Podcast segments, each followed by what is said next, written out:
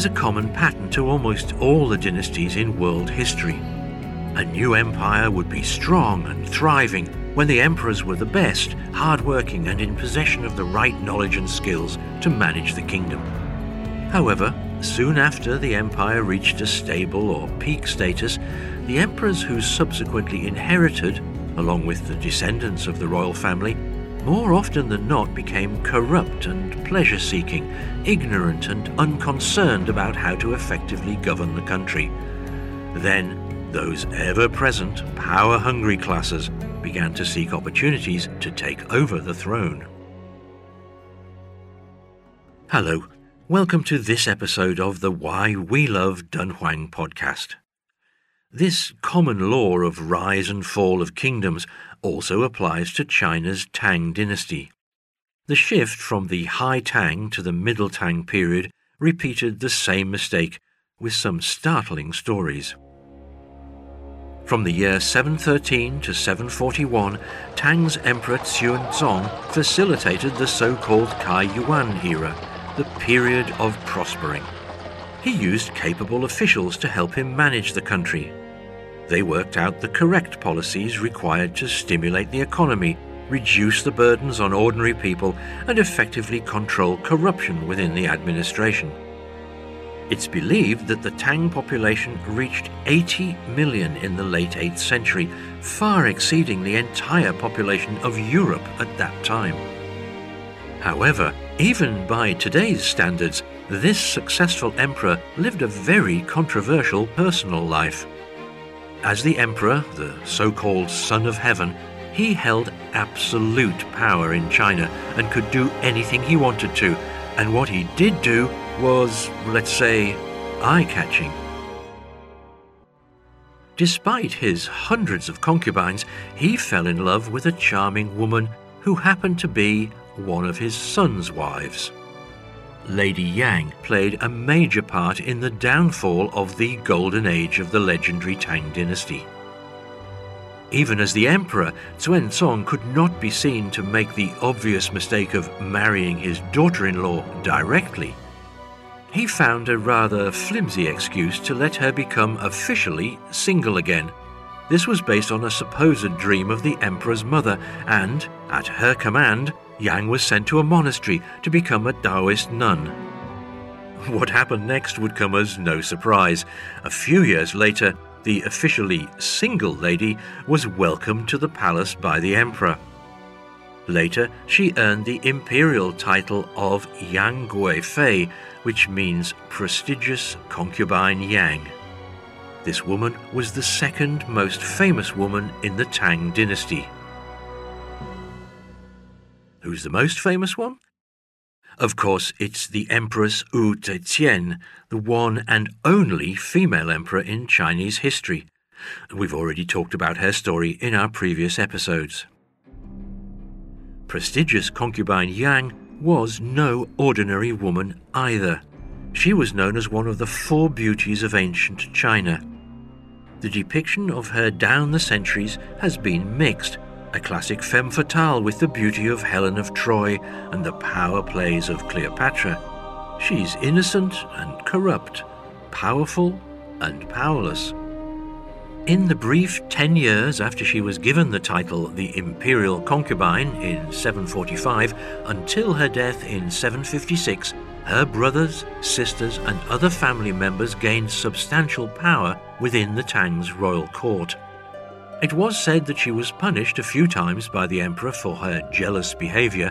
However, even when she was sent away, she was always called back again, as she was still, and remained throughout, his absolute favorite. Since there was no official empress declared, concubine Yang became the empress, in all but name. Legend says the emperor and concubine Yang vowed their eternal love under a crescent moon. the emperor would drink wine and watch his lover dancing the Sogdian whirl for him. The couple were so happy together and they lamented that the nights were all too short.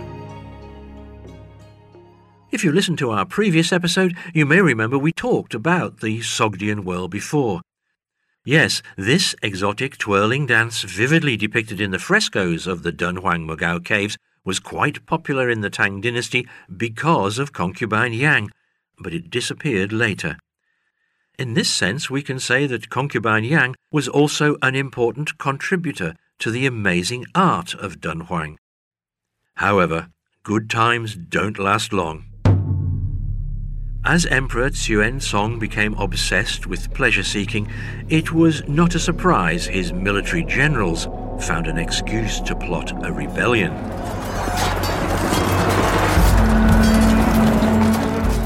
Year 755, a military leader in the northeast of China, An Lushan, started a rebellion.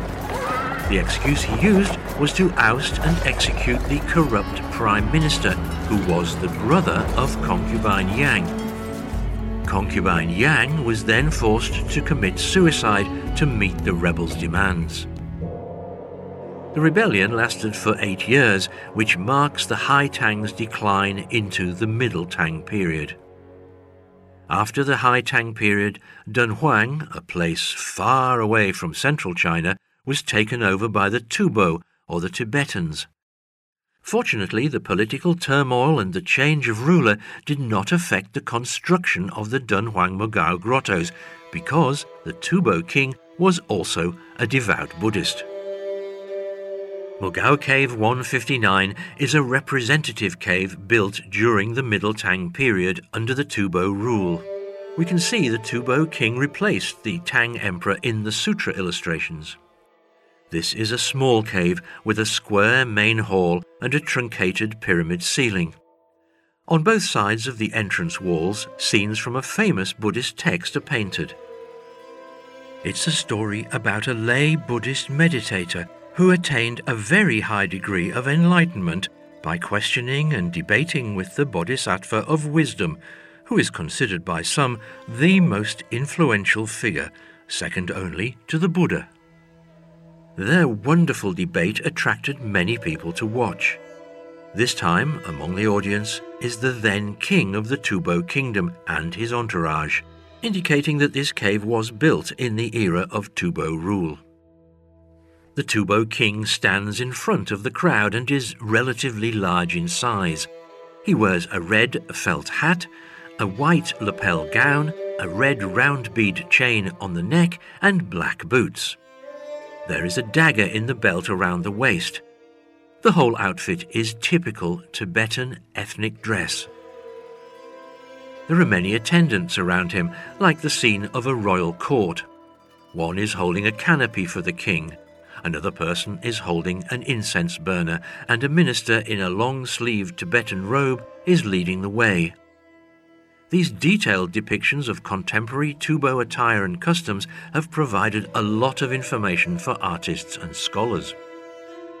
It is also easy to notice that the colours of the paintings in this cave are not as bold as in the previous era, but more muted, mainly white on a green background, and that is a unique contrast to the rich and dazzling colours used in the first half of the Tang dynasty.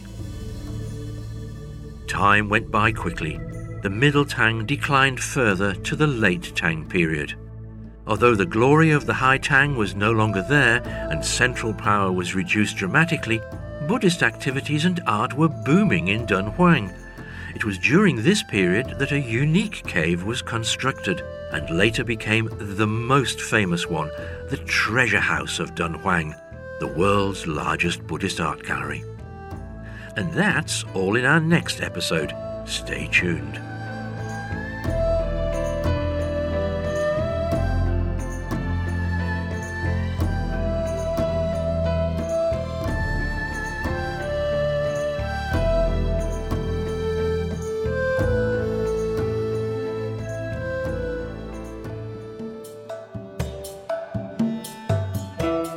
Special thanks go out to the Dunhuang Academy and Sanlian Zhongdu for contributing to the content of this podcast. If you like the show, do give us a five star rating or a review. I'm Graham Stevens. See you next time on the Why We Love Dunhuang podcast.